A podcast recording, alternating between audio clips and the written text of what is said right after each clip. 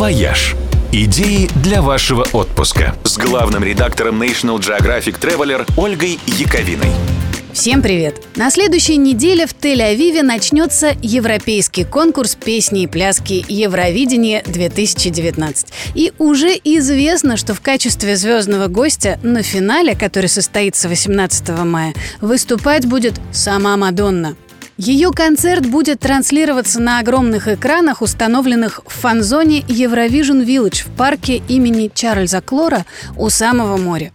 Обещают еще, что в этой зоне отдыха то и дело будут устраивать крутые вечеринки.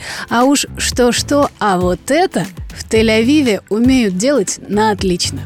Тель-Авив, пожалуй, один из лучших в мире городов для любителей весело провести время – Например, один из главных городских фестивалей – это эпический многочасовой пати-марафон «Белая ночь», который проходит каждый год в конце июня. Ну, настоящих белых ночей в этой части света, конечно, не случаются.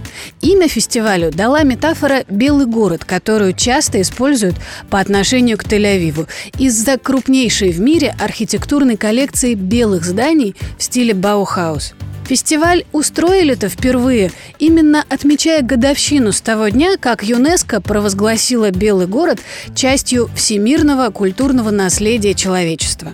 На радостях тогда жители Тель-Авива веселились и гудели до утра, и это стало доброй традицией. С каждым годом интересных событий в программе фестиваля все больше. Это и грандиозный полуночный пикник под открытым небом, и беззвучная дискотека в наушниках на главной площади города, концерты, представления, специальные экскурсии, спортивные занятия и, разумеется, бесчисленные вечеринки, которые происходят одновременно по всему городу. Но ну, неудивительно, Удивительно, что любители хороших party не просто постоянно приезжают в Тель-Авив, они сюда готовы переселиться.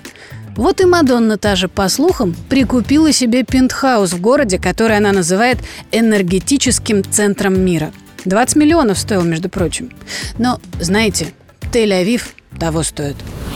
«Вояж» – радио 7 на семи холмах –